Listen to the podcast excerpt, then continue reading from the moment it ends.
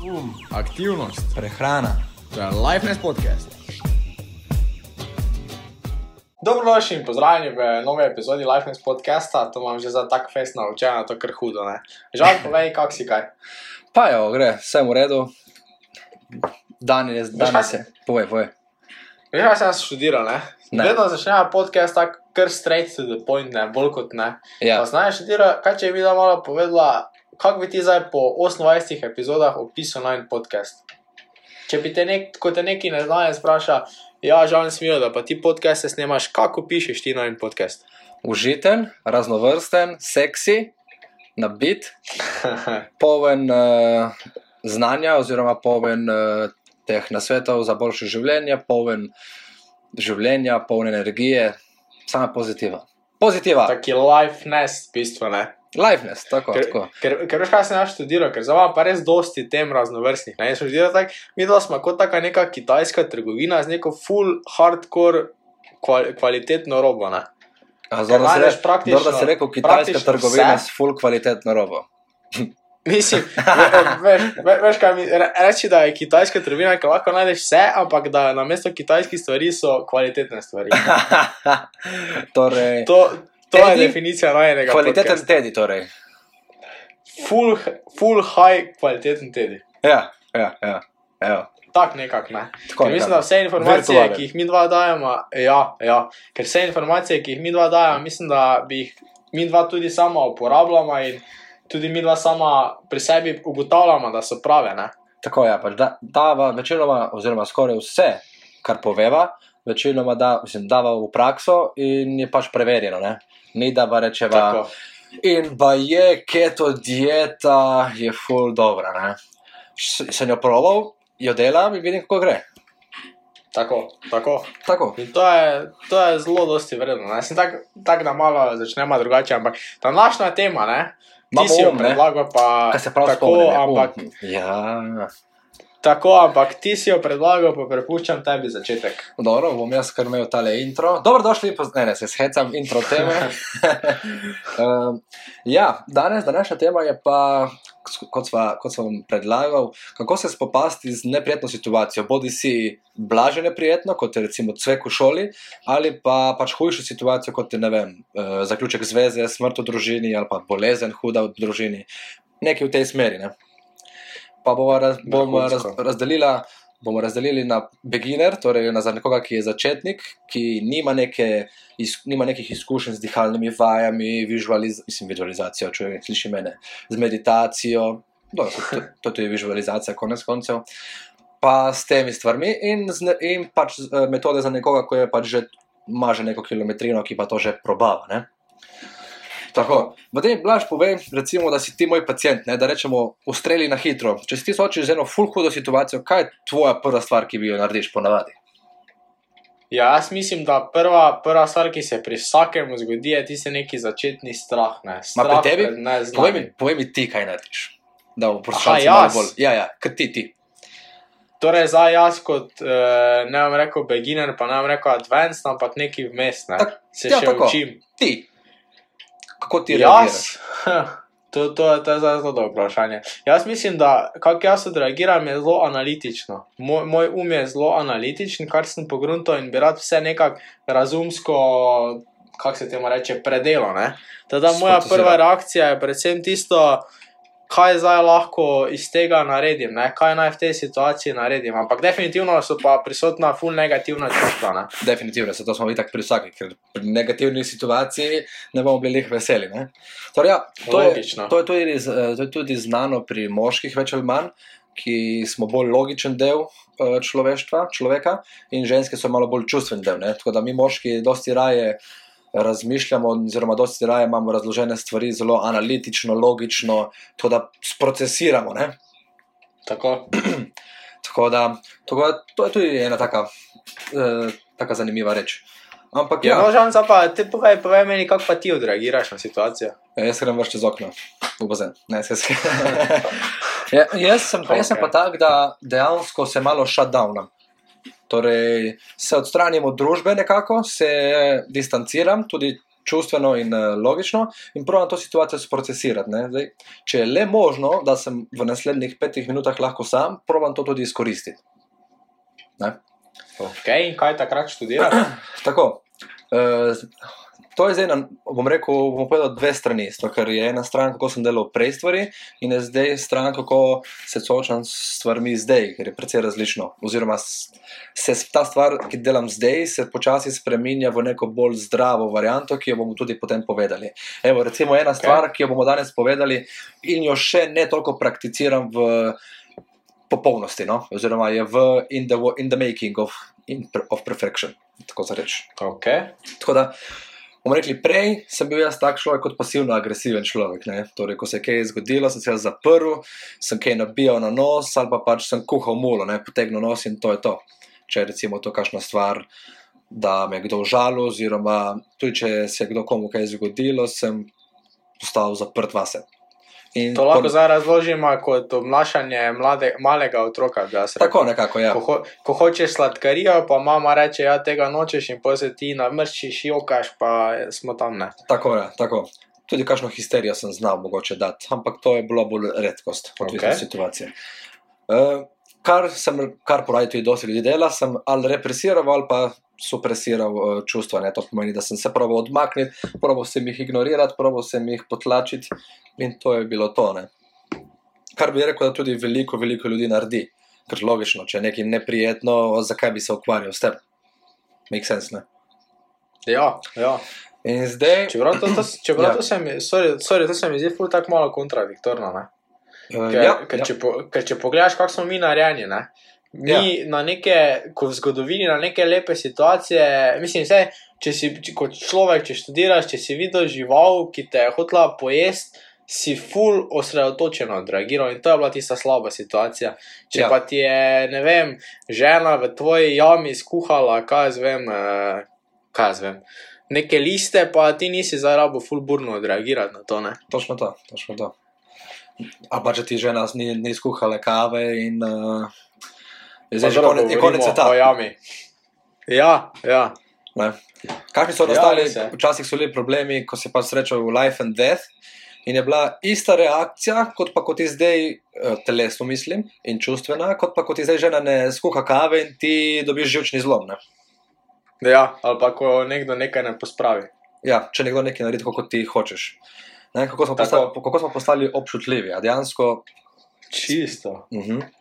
No, po, počasi se je moje, moje razmišljanje zač- začelo pomikati proti temu, kot, si, kot ga imaš ti. Sem bil, uh, postal sem vedno bolj analitičen, ne? kar je že dosti boljše. Sem se začel spraševati, ok, zdaj se počutim slabo, okay, kako lahko jaz to procesiram, kako lahko jaz to logično pomapiram po glavi, da lahko rečem pol, ok, zdaj razumem, da lahko razumem, ne? zakaj se tako počutim. Zdaj pa kar sem. Tako. Zdaj pa kar je zdaj in the making, uh, knjiga Let It Go, The Pathway of Surrender, David R. Hawkins, zelo lepo uči in razlaga, je pa kako sprejemati negativna čustva. Ker ko ti sprejmeš čustev in ga ne odbiješ, to čustvo bo zginilo. Ker mi dobra čustva sprejmemo in uživamo v njih, in enkrat zginejo. A medtem ko slaba čustva jih odmikamo, jih zatiramo, in ko pač čez en teden, čez en mesec, čez eno leto pridejo nazaj gor, spet boli. Ne? Spet te matra. In to je problem. Ja. Ne rabimo mi zdaj sprejeti čustev in negativnih čustev in zdaj uživati v njih, razen če smo mazohisti, ne? ampak eh, načeloma nismo vsi. Ampak važno je, da ti sprejmeš čustva in let it do its job, ne? da naredijo svoje delo, kar imajo za narediti. Boli, boli, se to je bolečina, kot te boli prst. Ne? Imaš dva načina. Prej te bo zanehalo boleti, če boš ti to sprejel, pa let it do its course, so, da te lahko telo naredi, kar je treba, da se spopade to z bolečino, da zaceli, da zakrkne nekaj, da nekaj naredi. Ali pa če boš ti nosto razmišljal, o, ko je bolino, sve je boleti, ne. Je čista razlika, kako percepcija, kako deluje. To je res samo, mogoče tu za en podarek. Ne? Ja, Zdaj, jaz bi rekel, da to velja za res hude situacije. Res hude. Jaz ne bi rekel, da to velja za čisto vsako situacijo. A ne, za uno hudo situacijo res je, bo imela največ efekta. Ampak tudi te male situacije, ne? kot imaš cent na cent, malo na malo, na malo, na malo, na malo, pa pol ti butne neka negativna volja ven, ko niti ne veš, kaj je. Ko je zato, ker ti žena ni skuhala kave, ker te tisti prehitev v vrsti, zato ker uh, v, v službi ti sodelavec ni prinesel malce, oziroma ti je pojedel malce, ne? in je malo na malo na malo, ko ti niti ne veš, zakaj si, zakaj si slabe volje, zakaj si, bomo rekli, v depresiji, zakaj si full slab. Zato, ker je več stvari, ne, naj biti ena. Če si nekaj nakopiči, pol uh, je tudi to pol zna biti problem, oziroma je. Ja, ampak ti lahko veš iz vsake te situacije, ok, da vam primer, žena ti ni skuhala kave, ne? Ja, Se zbudiš, žena ti ni skuhala kave, ne? Ti lahko zdaj to dojemaš kot nekaj, uh, kak sem slabo dan začel, kak zdaj ne bom mogel zaradi nje, ne vem kaj, bla bla bla. Ja. Lahko pa zdaj ti to situacijo obrneš lan okoli, pa pogledaš medaljo iz druge strani, pa rečeš, ok, se ni ona kriva, da moram, ja- da moram jaz kavo piti, pa si gre sam kavo skuhati. In iz te slabe situacije, ne da si ti sprejel slabo čustvo, ampak si analitično preučil situacijo, če je to sploh njeno delo, naprimer, in si si šel sam kavo skuhati. In To nisi to, sploh, rabo, sploh ni rabilo priti do slabih čustev.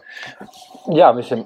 Na začetku mogoče momentno začutiš, da joj, ni mi skuhala kave, joj, zdaj moram ali pa nekaj takega. Se lahko to res minimalno uno. lahko bi mi skuhala, ki meni se ne da. Ampak dejstvo je, ko ti analitično sprocesiraš in greš narediti, si sprocesiral čustev. Ampak ne moremo pa vsa čustva sprocesirati analitično. Te manjše, seveda, bo dosti lažje, ko bomo mi se razmišljali, da vse ni njena dolžnost, mogoče ne vem, malo zaspala ali pa mora nekaj zrihtati, pa si idem jaz skuh, skuhati kavo, ali pa pač je pozabila, ne? bilo kaj si rečemo, ampak to je že stopnja več, ko ti veš, kako pomisliti, da ne boš slabe volje. Ne? Ni pa vedno tako. Lah, dosti krat je problem pri ljudeh, ko ja, ni mi skuhala kave, pa je že šel cel dan v K. Ne?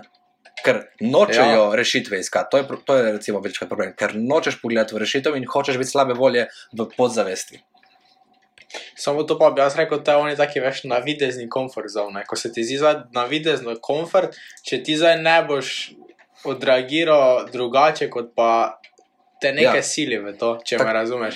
Zdaj Ja. tvoj komfort je, da boš se zdrl na njo, pa svoje težave njej predal, E, ker, to. mi, ker sploh ne študiraš, da so te težave mogoče tvoje in ti se zdaj dereš na njo, ker ti nisi kave dobo, a v bistvu imaš ti edini težave tu. Ja, se konec koncev ni bil problem, da ti ni kave skuhala, ampak problem je bil to, ker si imel probleme, bomo rekli, od pet mesecev nazaj nakopičene in ta kava je bila pika na ine. Tako, in zdaj mogoče, veš kaj lahko tu moče izpostavimo, sorry, da ti zdaj moče tam malo temo kraj samo. Ne, ne. To je zdaj ful, to je zdaj ful, ful, ful, pre, ful pomembna vloga je žene, ne? Ker če okay. rečemo, rečemo, da pol ti odreagiraš v situaciji, ja, pa kave mi nisi skuhala, pa bla, pa bla, pa bla, kaj lahko zdaj v tej situaciji žena naredi? Se podredi A, ali se pa bo- kontra. Ja. Ja, eh, ok, imamo več scenarijev. ne. Ona Ok. okay. zdaj lahko reče, ja, ok, ti bom šla skuhati, ok, se podredi. Ona zdaj lahko reče, ja, le, to ni moja skrb, to je tvoja skrb. Kaj se bo iz tega zgodilo, je to, da bo on še bolezen, pa se bo še bolj zdr. Ja. Ali pa študira v smeri tega, aha, le čakaj, zakaj pa se on zadr na mene, kaj slučajno ga nekaj muči, nekaj ni ok, mogoče ne. Ja. Ok, spet smo tudi soočeni z čustvi iz njene strani, ampak meni se zdi, da zdaj še en primer, ne. Tako ful, ful en dober video sem gledal. Je bil en taksist, ko je slučajno dobil eno stranko noter v eh, taksi, ne. Ja. In ta, ta, in ta stranka je slučajno bil en poslovnik, ki se je mu ful motilo, bla, bla, bla. In valjda je on pač malo počasi vozil taksist in on se je kar naenkrat začel na njega dreti. Zakaj Ja. se zdaj on ne navozi, pa zakaj. In on se samo lepo ustavil in rekel, gospod, to je vaš problem, ne moj. In človek, poslovnež, ko ne bi pričakoval nekega normalnega, podrejenega človeka, taksista, nam bo to rekel, je bil celi šokiran. Ja. Kaj pa zdaj to? In potem je malo študiral, ampak se je še bolj vunder, še bolj vunder, še bolj vunder. Taksist ga je samo poslušal. In kaj je nauka te zgodbe, ne, da je najbolj fajn, če te težave, ki jih ljudje na naš prenašajo, samo ogledalo pred sebe nastaviš, pa rečeš, levo, prosti, eh, mali moj, ampak to je tvoja težava, ne moja. To je res, to je za tiste, to, pa, to je dober nasvet za tiste, ki so žrtev znašanja težav nad njimi. Dajte si zapisati Ja, tole. ja. ne. ja, ampak to so vsi trgovci, to, to smo praktično vsi, ne. Sej, lej, Itak ne da, vem, jaz, jaz itak da. povem svoje izkušnje. Ko sem v fitnessu, pa imam kako osebo, ko z mano trenira, pa sej, jaz poslušam tudi marsikaj. Ja. Ne bom povedal točno vse, ampak lej, poslušaš ga probaš razumeti, ampak na koncu koncev mu daš vedeti, da to je njegova težava, ki je ti ne moreš rešiti, ker ne živiš njegovega življenja. In to je najboljša rešitev, ki jo lahko narediš. Yep. Ampak, zdaj se moramo pa sfokusirati, kako rešiti svojo težavo. Ne? Kako zdaj rešiti to težavo, ki si rekel, da je to Tako. tvoja težava. Tako. Tako. Zdaj, po tej knjigi, ki jo jaz berem, je stvar taka, da pravimo sprejeti čustva. Kako pa jih sprejmemo? Ja, tukaj so najboljša, to bomo rekli, da reči, beginner, gremo prvo na začetnike. Torej, za začetnika, ko se sooča s težavo in je ta stvar, ki se, kakršna koli stvar, se zgodi ta moment, je najboljše, da se temu odmakne. To bomo rekli, za ta čas zati- zatre, oziroma se odmakne, oziroma ignorira. Zato, ker v tistem momentu, ko je on živčen, raztresen, oziroma kakorkoli, eh, ne bo, ne bo bil uspešen pri tem, da reši ta problem. Ne bo, ne bo mogel sprocesirati. Zato mora se prvo pomiriti in potem se posvetiti temu problemu. Torej, zgodi se problem, odmakni se od njega, naj gre skozi, naj naredi tisti, tisto nevihto, ki jo ima za narediti, in potem, ko se umiriš, si vzameš 5 minut, 10 minut, pol ure časa, sam sobi, si prižgeš kakšno svečko, ali pa tudi ne, muziko, ali pa tudi ne, in potem se zapreš, mislim, zapreš, uh, zazreš samemu v sebi. Torej, probaš ta občutek, ki se je prej zgodil, torej ta dogodek, ki se je prej zgodil, prinesti nazaj v sedanji čas. In pustiti ta čutek, da dela. In najboljše so tukaj vprašanja.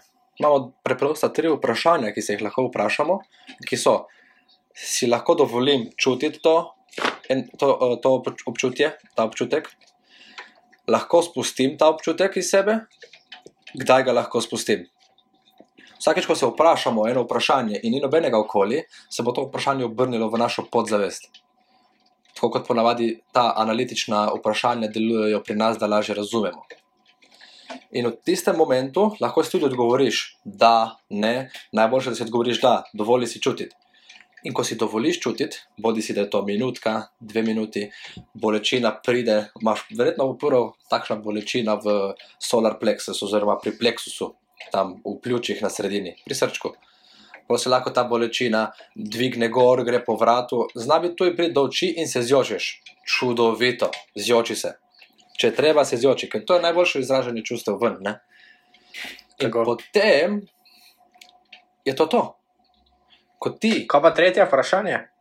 Uh, tretje vprašanje je bilo, to je prvo. Si lahko dovolim čutiti, si lahko okay. dovolim spustiti ta občutek iz Aha. sebe, kdaj Ja. ja. si lahko dovolim spustiti. Aha, ok. To Torej, bi, bi rekel pa, če odgovorimo po logičnih stvareh, si dovolim eh, pustiti, dovoliti eh, čutiti? Ja, dovolim. In pustiš, počakaš minuto, da se začne širiti to, ta občutek. Si, eh, si želim, oziroma si lahko dovolim spustiti ta občutek iz sebe, da me zapusti, odgovor je ja. In tukaj lahko kratko zatem pride vprašanje, kdaj. Ali pa kdaj si želim pustiti, zdaj. In z- po mojih, ko sem jaz to prvič probal, sem čutil tak ve- velik release of emotions, da je bil res wow. Sicer sem bil malo bolj v globjem, meditiv, v globjem tem uh, stanju meditacije, ampak še vedno, tudi če, če si začetnik, boš čutil ta release. Če se zjočeš, še toliko večji release. Ne? Se verjetno verjetno tudi ti veš, si se kdaj recimo zjokal do kraja. Ja, marsikdaj. No, recimo, ko se ti končaš jokati, čutiš neko tako praznino v sebi. Ja, ja, Tako, kot da ja, ja, ta ja. občutek, ja. občutek tesnobe, ko si bil živčen ali jezen ali nekaj, kot da je zginil. Mogoče ga je še malo, ampak kot da je, ga ni več tam. Ni ne dobro, ni ne slabo. Je bil nek tak občutek, ko se zjočeš. Ja, prav. pa tudi, tudi, tudi situacija ponovadi je, ko si zjočeš, ko si kar naenkrat si dopustiš biti ranljiv. Ne? Je Tako lažje. si rekel, si, si, la, si dopustim, ne? si lahko dovolim. In takrat, ko se zjočeš, se mi zdi, da si ti rečeš avtomatsko, ko, ko so začnejo, taj si rečeš ja. Ne? It's Ker že okay. fizično nekaj delaš, lahko. Ne? Tako In je. ker se mi zdi, veš, isto, ne vem, če tako gledam, tudi ko sem bil mali. Ne? Ko sem Ja. se zjokal, sem vedno povedal vse, kaj sem mislil. Ne? Ja, Te sploh nisi filtriral, te si pač povedal vse, kaj si si mislil. Ne? točno. In kaj je bilo Ne vem, potem to lahko- lažje, ne?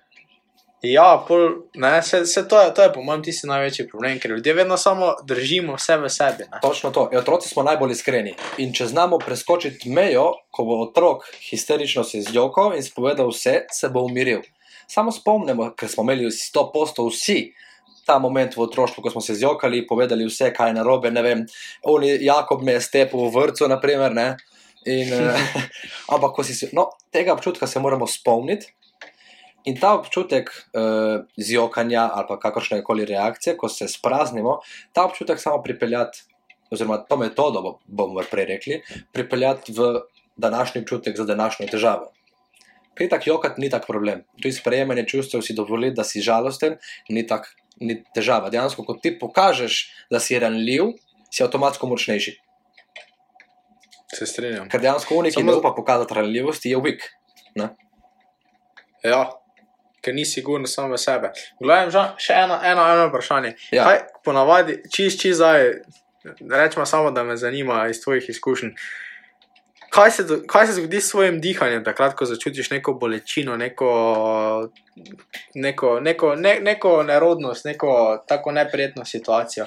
Kaj se, kaj se s svojim dihom zgodi? Si kdaj opazoval, tak, če mogoče za nazaj pogledaš, reflektiraš? Uh, Če bomo pogledali v prejšnje situacije, se moj dih ful skrajša, pa pohitri. Zdaj se malo bolj poglobi, ker nekako vem, da če hočem kaj dati skozi, moram se pomiriti. Torej, normalno dihanje, normalno, globoko, trebušno dihanje. Ampak če pogledamo včasih, hitro in plitko.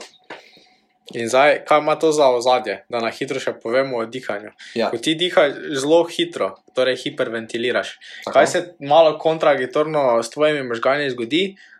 Kaj misliš? Dobijo več ali manj kisika, če hiperventiliraš? Pa jaz bi rekel, da več, to ker hitro dihaš. Ne? Ne, dejansko ga dobijo manj. Tako, je, Dejansko ga dobijo manj. Pa ker bi rekel, hiperventiliraš, bom, bom rekel, da je problem samo hiperventilacija, ampak plitka hiperventilacija. Ne? Ker tudi hiperventiliraš ja, mislim- nekako pri Wim Hofu, ampak globoko. Ne? Tako da plitka hiperventilacija. Pa, pa tudi problem je, ker delaš, tudi pač, ok, ti si rekel, da mogoče hitro izdihaš tudi, ampak ponovadi se zgodi ravno to, da otrpneš, narediš res zelo kratek vdih in pol dolg izdih. Ja, tako je. To, dejansko ja, zelo plitko hiperventiliraš. Hitro. Ja, in tebi se zdi, da, tebi se zdi, da si zelo dosti kisika dejansko vzamem, pa ga nisi. In Ja, zdaj, ne. kaj ima za to posledico? Kaj ima za to posledico? Ima posledico to, da se aktivira tvoja čisto ona osnovna os, tista, ki te požene v boj ali beg. Tako je. Simpatično živčevje. Torej, In kaj se takrat hujše. zgodi? Adrenalin. Ja, in kaj se, kaj se takrat zgodi, tvoje telo samo študira, le zdaj moram nekako preživeti ali pa bežati. Lej, čist idealen primer. Če se vrnemo spet na eh, jamskega človeka, si pred živaljo, ki te hoče napasti, kaj boš takrat študiral? Kako boš situacijo z njo skomuniciral, boš študiral, kako jo boš ubil ali pa bežal. Tako je. Ne? In In to se dogaja bežimo. isto zdaj v teh situacijah. Ja, ja, ja, ja, ja dobesedno, ne, ampak to se dogaja zdaj isto v teh situacijah, ko imaš pač neko slabo, tako si rekel, smrt, karkoli. Kaj boš ti v tistem situaciji naredil, pač diho, tako, tako dihaš in bo, takrat ne boš študiral, kako boš situacijo rešil, kako boš to skomuniciral, ampak boš bežal iz te situacije. Ne? Uh -huh. Dokler ne na ti malo fizičnih stvari, ki se ti dogajajo, da se potiš, da hiperventiliraš, moče rečeš ok, pa začneš lepo umirjeno dihati, pomeni narediš res počasen, globok vdih, pa počasen izdih, pa za malo premisliš, kaj se sploh dogaja, do tega boš ti funkcioniral čist na oni osnovni osi. Tako je. In to so, dragi poslušalci in poslušalke, eh, napredna tehnika za tiste, ki imate že nekaj eh, eh, kilometrine v dihanju, pa v meditaciji. Ne? Dejansko. Tako, samo, Ja, povej. ne, ne, povej, povej. A, samo da v tej kritični situaciji, torej bomo rekli za napredne zdaj, če ko se zgodi ta stvar, v primeru, če le lahko, torej se odmakneš sam, pa začneš normalno dihati, proces je dejansko isti. Samo razlika v tem, da napredni lahko to naredijo takoj, če je le možno, če nisi le zunaj, pa da nisi doma, ne? a pa če imaš obisk ali pa kakorkoli. Tako. Torej se usedeš, narediš prvo kratke, kratke, krajše dihalne vaje. In postopek je dejansko isti. Sprejemanje čustva, si dovoliti uh, občutiti, in potem se to spusti in uh, iz, izide od te, odide od tebe. Samo da pač pri naprednih bo tale proces malo krajši, hitrejši, pa recimo manjkrat ga bo treba ponoviti. Ker to ne pomeni, da ti narediš zdaj to, kar smo razložili pri begi, eh, začetnikih ali pa naprednih. Da, to je še enkrat, evo, problemi rešeni, ampak tako bomo rekli, ne, živiš 20 let, ne vem koliko si star, stara, 25 let, 20, 19, 30, 40, za nazaj imaš sigurno enih, bomo rekli, milijon stvari, ki so bile nerazrešene. Bodi si od break-upa, torej od eh, zveze, bodi si do to, ker ti fanta pa žena ni skuhala kave. Ne? In te stvari, ki so nakopičene, jih moramo zdaj odkopičiti, eno po eno. To, ne pomeni, mislim, to ne pomeni, da bomo šli zdaj datum po datum, kaj se je točno kaj zgodilo, ampak važno je tisti občutek, boleč, neprijeten, ki ga moramo sprocesirati. Ne? To je to. Tako pa še moče ena taka zelo pomembna stvar. Ne? Zdaj, ja. če bo se marsikdo izmed pač teh, ki to poslušate, boste to vzeli, pa malo sprobali, ne se strašiti, če vam prvo ne bo uspelo. Točno Bog tako ne je. daj. Pa tudi, če vam drugo ne bo uspelo, pa v tretjo, pa v četrto, ne, ne si dopusti, da vas spet ta slabo čustvo, ko boste rekli, ja, meni pa ne more uspeti, spet imamo zakon privlačnosti tu, ne? Mhm. Ja, meni pa ne more uspeti, ja, pile, res ti ne bo uspelo, ne? Točno tako. Ne, ne, ne, ne, ne, ne si dopusti, da te tisti strah, pa da ti ne bo uspelo, pa jo, kaj pa če to za ne bo ratalo, pa situacija je taka, da se mi to mora zgoditi, spet si ti se neki nuji, samo, samo potenciraš to situacijo. Samo reči, ok, če mi ne uspe, mi pač ne uspe. Mi bo pa drugič uspelo.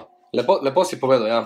To so take ključne, ena izmed ključnih stvari, eh, kaj ne eh, razmišljati, ko recimo provamo to stvar. Torej, ne smemo jih pričakovati, ah, ja, jaz ga zdaj to naredim, zato ker pričakujem, da bom potem boljše.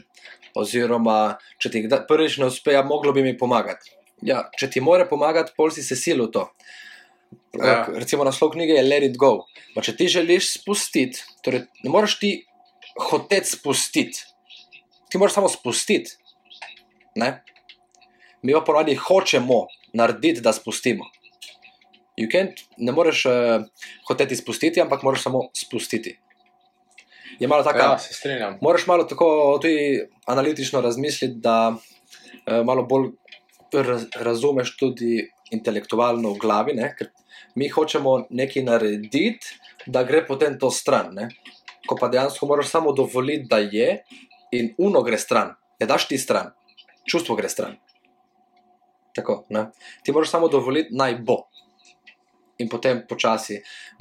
Tako pride vprašanje, kad si lahko. Zato pa je to vprašanje, si lahko dovolim. Ja, si lahko. Kdaj? Zdaj. Zdaj si dovoliš in dovoli.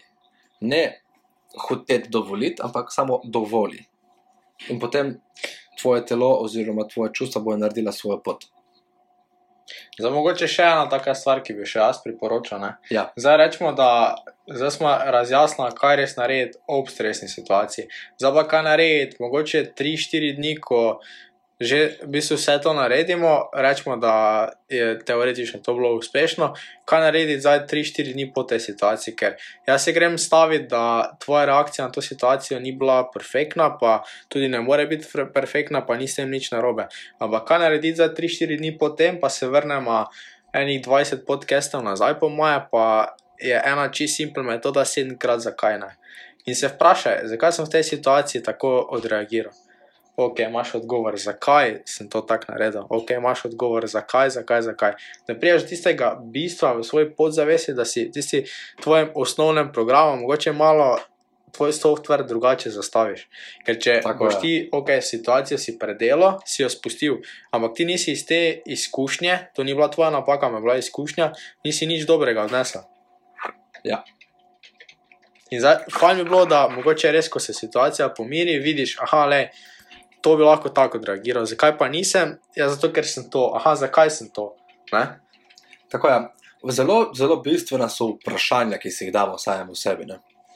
Tako. Vsakeč, ko se vprašamo, ko smo sami in se vprašamo eno stvar, ko se to vprašanje obrne v našo podzavest, naši možgani avtomatsko začnejo iskati uh, odgovore. ne. Zato, ker iz tiste simpati, sim, uh, simpatičnega uh, položaja, torej flight or uh, fight, pobegnji ali pa uh, boj, ne, kot ki si omenil, Ja? ko mi damo vprašanje in se možgani zavejo, da je to vprašanje, let's think about it. Ne? Preklopimo iz sim simpatikus na parasimpatikus. Začnemo biti radovedni, začnemo raziskovati in iskati rešitev. Tukaj lahko naredimo, ta stvar se lahko kar hitro zgodi, odvisno koliko smo zavestni pri tem. In dejansko, ko mi switchnemo vprašanja in začnemo raziskovati probleme, pol pa že gremo v neko kreativnost, v neko raziskovanje in tukaj pol procesiramo ta problem. Mogoče jaz bi rešljiv. samo tu rekel, ja, ker jaz bi tu še pa spet izpostavil bistvo najnega podcasta, to pa je Yin Yang, ne. Vedno mogoče postavljanje v tisto neko simpatično, parasimpatično, ni nikoli ok, če smo v eni ali pa v drugi, ne. Ker tudi, če si ti v tisti stresni situaciji preveč v parasimpatičnemu, to spet ni ok, ker ko si simpatičnemu, pomeni, ko si flight to fight mal, ko pomeni boj ali beg, boš razmišljal z vso svojo kapaciteto razmišljanja. Ker kdaj ti znaš podatke najhitreje sprocesirati?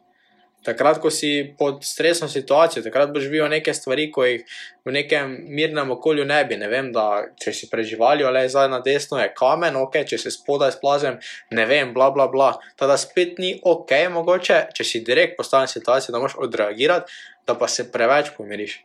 Mhm, ja, jaz se strinjam. To je, kot reče vsak podcast, balance. Balance, ravnotežje. Mislim, sem vsakeč, ko se jaz pogovarjam tako z ljudmi, ne, ne samo kle na podkastu, ne vedno se pogovarjamo, vsak pove svoje razmišljanje in vedno jaz vedno pridem tako, ja, balance, pizd, eh, pip, ampak ja, balance.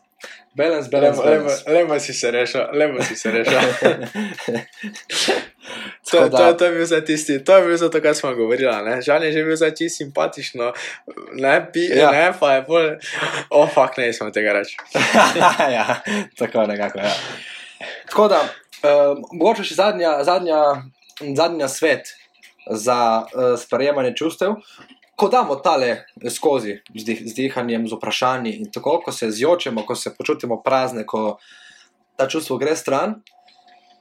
In za začetnike, in za napredne, bi bilo zelo fajn, da si vzamemo še 5 minut, 10 minut za kakšno meditacijo in se vprašamo, zakaj smo hvaležni zato da spodbudimo pozitivno energijo v nas. Zato, ker sreča ne, dobi, sreče ne dobimo od drugih, jo pač ustvarimo sami. In če jo ne želimo ustvariti, jo ne bomo imeli. Tako, tako.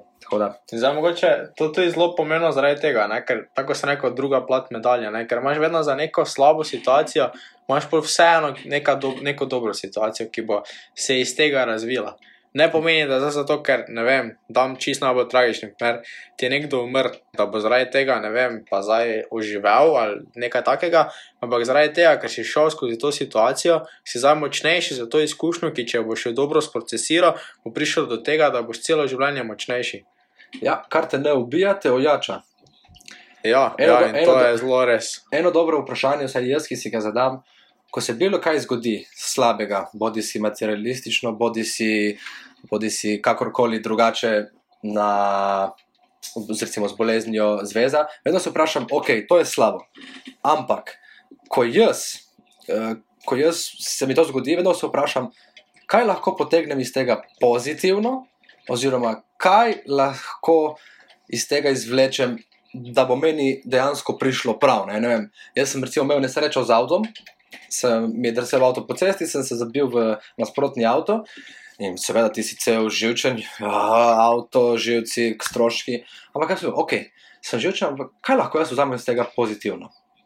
Mhm, ok, ne dobim odgovora. Dobro, čez pet minut se vprašam spet, ok, kaj lahko vzamem pozitivno? Možgani bodo delali. Tudi če, tudi če se vam ne zdi, da ne procesirajo, da ne najdejo odgovora, oni ga iščejo. In potem se mi je recimo zgodilo. En primer. Če jaz se ne bi zabil, ko sem drsel po cesti, mogoče bi zletel ven iz ceste, in ker na drugi strani ceste je bil mini prepad, dober 2 metra, je lahko bi se avto obrnil, šel jaz na glavo, večja škoda na avtu, ali pa bi bilo še kaj meni. Meni recimo ni bilo nič, ko se je to zgodilo. Ampak če bi zletel ven z ceste, bi lahko bil avto totalka in pa še z mano kaj narobe. Torej sem lahko, lahko hvaležen, da sem se zabil, čeprav je to slaba stvar, ker nisem samo še Tako. poslabšal situacijo. Ne? Seveda, recimo, lahko tudi, če avto ne bi bilo, bi lepše speljal vinek, ne vem, mogoče, ampak ne morem vedeti. Ampak kaj je lažje za naše možgane razumeti? Ja, analitično sprocesirati informacije. Ne moreš vedeti ne eno in drugo, ampak zakaj bi se recimo stresiral, zato ker sem se zbil? Moje, lahko bi zletel ven iz ceste, bi bilo še vse slabše. Flora. Flora. Pa zdaj, moče, če še imamo avto, ne? zdaj spet se vrnemo na tisto stvar, ker jaz prosim, vse, ki to poslušajo, da ste sprobali, ne se sekirati, ker vam ne, če vam ne uspe v prvo, še to ni nič narobe, ker ko voziš avto, tudi na zavestno študiraš, jaz moram sklopko stisniti, pa po bremzi stisniti, pa zdaj, če bo avto, moram face bremzati, pa malo bremzati, to dela vse avtomatsko. In Tako ko je. prije stresna situacija, ti ne na zavestno na prvo žogo odreagiraš. Jaz bi rekel, da vse prvih 5-10 sekund je čist podzavestno odreagiranje na situacijo. In to lahko čist easy pojasniš, ne vem. Če je kdorkoli že neko bolečino občutil, tvojih 10 sekund je bilo refleks, refleks na bolečino, refleks na neko situacijo. Tako je. In to je pač, in to je pač tista stvar, ko se morate zavedati, da practice, practice, practice, practice. Kaj dela LeBron James, kaj dela ne LeBron James, kaj, ne, vem kdo je oni košarkar že. Kobe je bil? Vsi vadijo, Kobe je bil, mislim, da je Kobe bil. Vsi vadijo osnove. Tako je. Je. Practice makes perfect. Tako je. Problem je, ni problem pri tistem fajterju, ki zna tisoč različnih udarcev. Problem je tisti, ki zna en udarec, ki je en udarec tisočkrat zvadil. Ne? Tako. Tako je. Mislim, da eh, poslušalci in poslušalci, to je to za današnjo epizodo. Če imate kakršno koli vprašanje, kakšno, mogoče če bi rabili kakšno pomoč pri tem, eh, kako se bolj sprostiti, kako si še kakšno vprašanje dati, kako se spopasti s tem, kar dajte nas vprašati, napišite na privat, karkoli, veseli bomo vašega feedbacka. Obvezno, obvezno. Mislim, zato si pa res zajema kadarkoli čas, tako da. Tako je, Pa naj vas ne skrbi, te vse stvari ostanejo zasebne, osebne. Tako da z veseljem samo pomagamo. Tako je. Uh, če poslušate zjutraj, dobro jutro, če jeste dober tek, če se vozite na delo, naj vam čim hitreje mine in če greste spat, pa lahko noč. Se vidimo naslednji, uh, slišimo naslednjič. Čau, čau. Če vam je bil podcast všeč, ne pozabite ga lajkati, komentirati, lahko tudi nam na Instagramu kaj napišete, če vam je kaj bilo všeč, kaj ni bilo všeč, če kaj niste razumeli, kakorkoli napišite nam in naročite se na naš podcast kanal Lifeness na Apple Podcast in Spotify.